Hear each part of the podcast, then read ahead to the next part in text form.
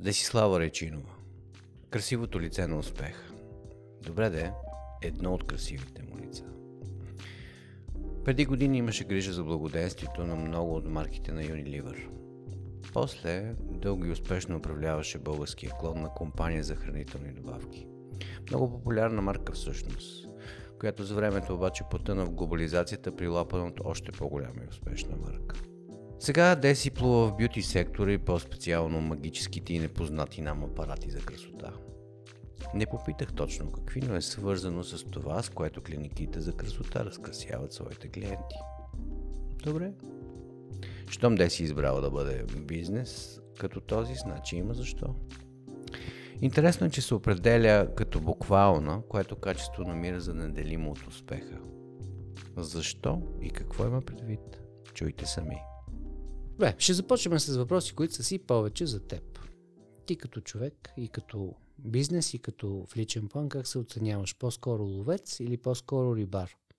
Аз по принцип съм като човек. Даже това е отклонение. Много съм буквална. Добре. Ама буквално ти казвам, това е бяло и точка по въпрос. Okay. Затова преди даже в маркетинга много съм им казала, като имате произведена реклама, първо на мене. Да. Ако аз не съм я схванала, повярвай ми, масата няма да я разбере. Да, точно ми добре. Защото аз ги виждам нещата абсолютно буквално. Но като цяло определям се по-скоро като градинар. Създател. По-скоро като напоител на посадени растения. Не случайно се занимаваш с менеджмент. Да. Стив Джобс, икона на маркетинга, но все пак ще те попитам и тебе, защото ми е любим въпрос. Какво според тебе би правил Стив Джобс, ако беше роден в Ямбол? Ако беше от Ямбол, според мен в кварталната кръчма щеше да обръща ракия след ракия. Ракия след ракия. А ти какъв човек си? Повече пица човек или повече суши човек? Повече пица. Повече пица. Италианска, топла, Тънка, сърдечна храна. Хрускава. От 1 до 10 оцени колко странна се чувстваш. Чувствам се доста нестранна. Не странно. Да. Добре. Ако станеш министър-председател за един ден, какво би направила? Първото нещо, което ще направя, ще върна децата в училище. И а, съответно ще прегледам отново всички мерки, които са за настоящата пандемия. Добре. Какъв би бил твоя слоган, ако си представиш, че си бранд? И с други думи казано, какъв е твой девиз? Истината ще ми направи свободни. Кое най-често не разбират в теб околните? Може би изглежда доста странно за околните. Моята директност, която даже някоя възприемат и като враждебност на моменти. Ето виж, че ти имаш твоите моменти на странност. Кой въпрос не е моя работа да ти задавам? Вече 10 ти зададох, затова питам. Какво ме сдухва? Има ли проект или въобще нещо, с което си се занимавала, което по някакъв начин е променило живота? Така казано като проект, честно казано, а, приемам, че си дораснал до проекта, за да го направиш и вече си се променил преди това. Не знам как а, точно. Защото, както ти разказах в личен план, аз отидох до Индия да, да продавам вино и това ми промени живота. Така че м- случват се и такива работи. Ти си, според мен, е доста различни. Аз съм а, много здраво стъпила на земята. Тоест ти си човек, който планира и не се отк- отклонява в метафори. Ето виж колко, колко лично стана интервюто. Добре. Какво те вдъхновява и кара да се чувстваш успешна? Не може да нямаш такива моменти. А, радваме удовлетвореността на екипа и на съответно на клиенти или на хората, с които работя. Ако са доволни, това и ако има някаква добавена стойност. Не е просто, не е просто бизнес. Добре, а в личен план? Ще ти споделя, примерно за мене, а, така, представата за успех беше да имам безшумна кола, в която да слушам тихо музика и въпреки, че музиката се чува тихо, нищо друго да не ми пречи. И така да карам по някакъв приятен път. И имах своите моменти. Ако се чувствам доволна от свършената работа и мога да се отпусна да почивам, Мгм. това е Окей. доста трудно.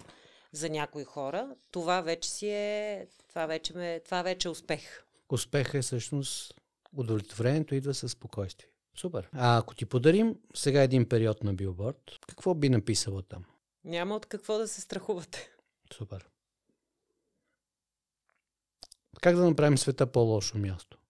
Като ограничаваме свободата. Като ограничаваме свободата. А 42 има ли някакъв по-особен смисъл за теб?